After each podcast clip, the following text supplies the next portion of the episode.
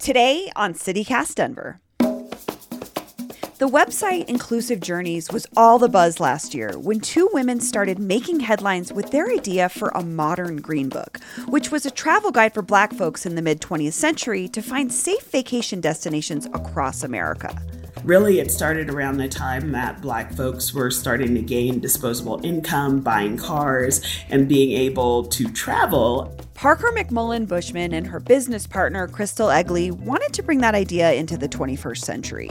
And that set them on a collision course with the majority white male tech industry, an industry where black entrepreneurs only raise around 1% of all venture capital investment in the United States.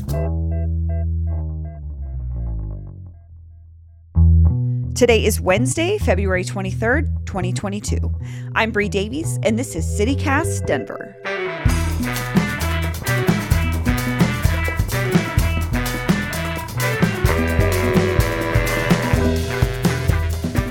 Is it a? Do you have an Android or an iPhone? Android for life.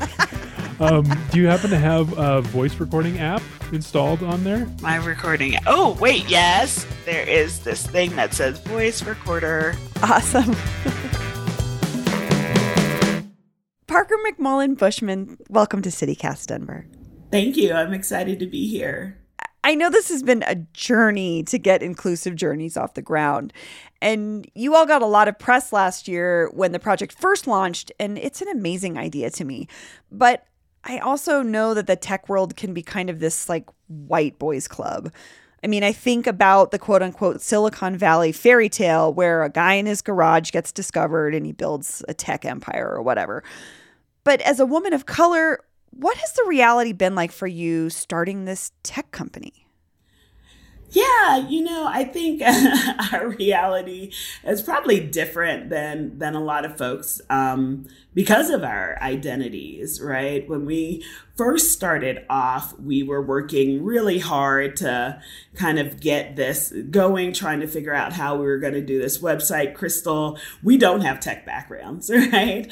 Um, so Crystal was like, I am going to try to learn how to code or maybe go to a coding boot camp. And we realized that that was not going to work pretty quickly. And so we hooked up with a, a web designer and a software engineer, really, and uh, started talking with them about our vision, but then we needed to get money for it. And as we looked, we like talked with venture capitalists and angel investors, and uh, there wasn't the interest that we thought there would be. When we when we talk to people about the product that we're designing eh, people get so excited right? All identities are like wow this is amazing.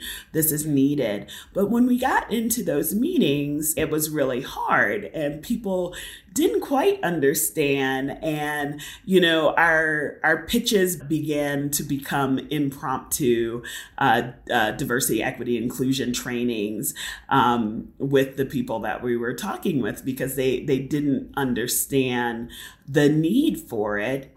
Those pitches were kind of difficult, and we had actually given up. We were like, well, maybe we need to take a step back, take a break.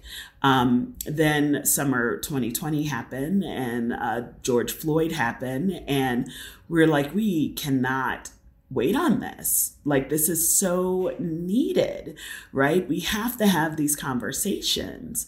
And so we started a GoFundMe and that allowed us to get the first amount needed to get our our first software engineer developing it Crystal and I are back at it with trying to uh, raise funds for it. We've come back around to okay, now we've got to get that that funding, and we're doing it a couple of different ways. One through crowd source funding. You know, we have a GoFundMe, um, and then back at talking to and investors and, and venture capitalists.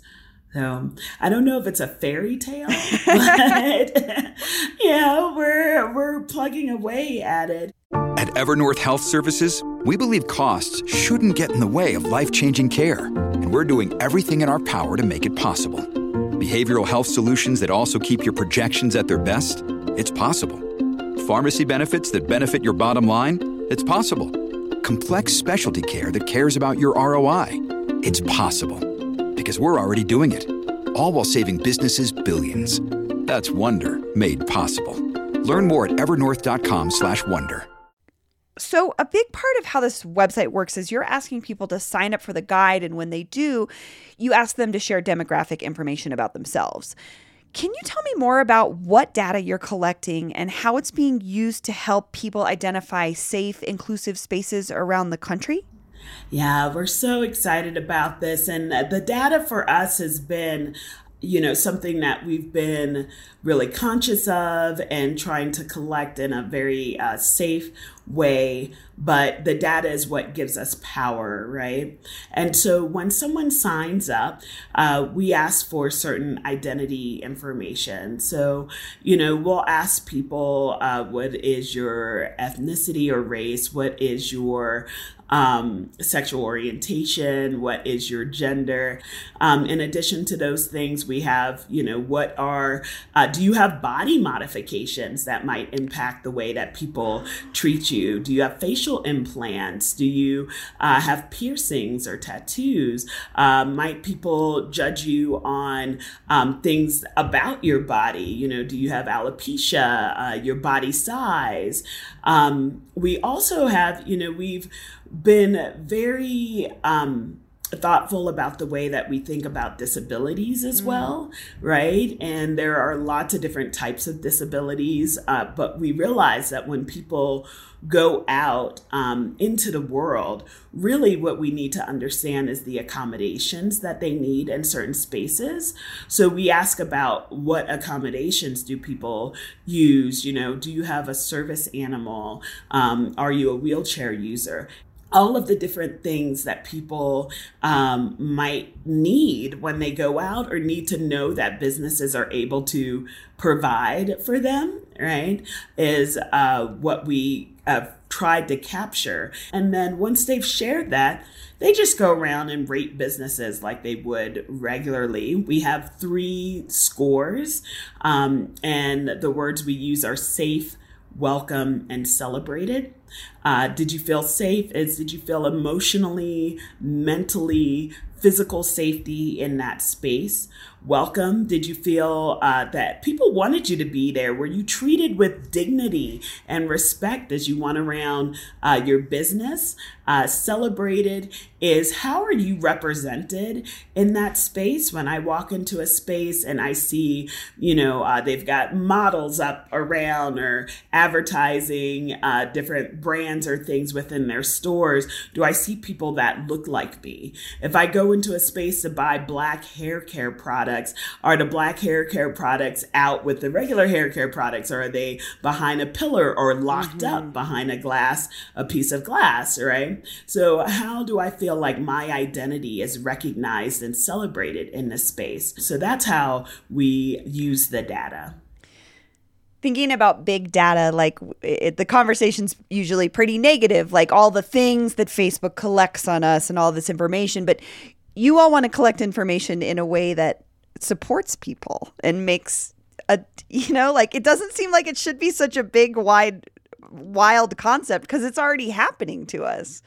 but what if that data was used for good and that's been you know a big conversation that we've had like how do we make sure that we are always using the data in a way that is beneficial? How do we we not sell out and make sure that uh, when we use this data that we are doing it in a way that is safe for for people? So the the inclusive guide is for everyone and that's a point that I want to make sure it gets through because oftentimes people who have dominant identities, right, say, "Oh, is this only for people who are marginalized?" No, it it is for everyone, right? But we understand that we are are asking people who have been discriminated against, people who are marginalized to entrust us, you know, pe- with their data, people who are um, at the most risk in a lot of places to trust us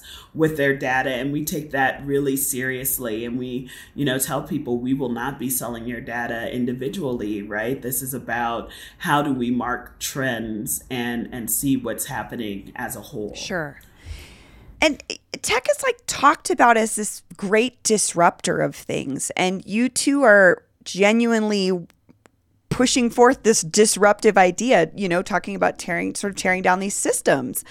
And you've had these, you've faced all these challenges related to that.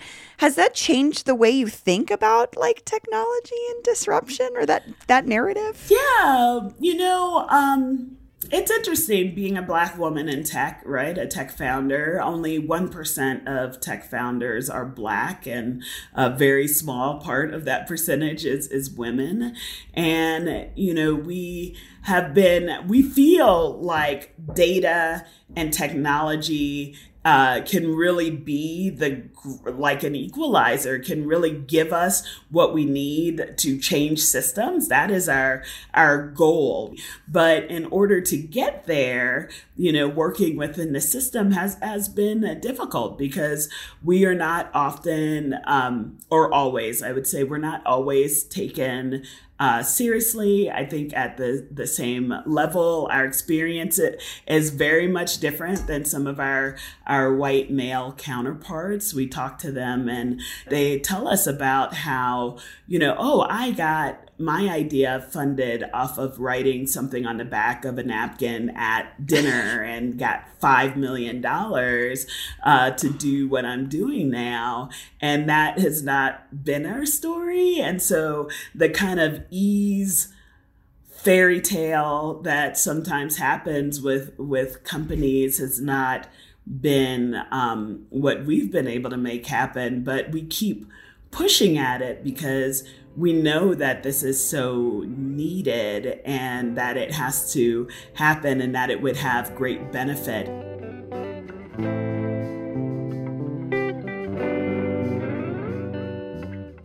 Parker, thank you so much. This has been such a wonderful conversation.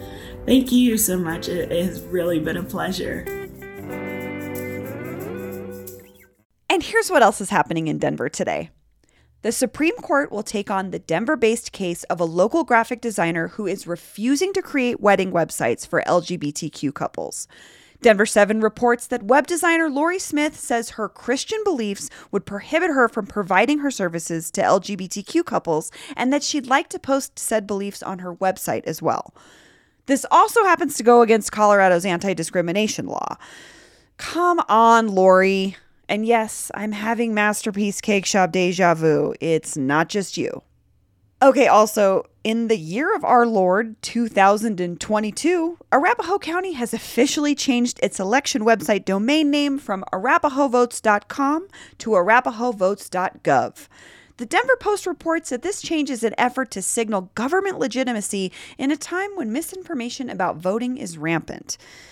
Maybe next they'll finally stop using Arapahoe Votes 1861 at hotmail.com as their legit email address. I'm kidding. That's all for today here on CityCast Denver. If you enjoyed the show, why not take a minute to tell a friend about us, rate the show wherever you get your podcasts, and subscribe to our morning newsletter. We'll be back tomorrow morning with more news from around the city. Bye bye.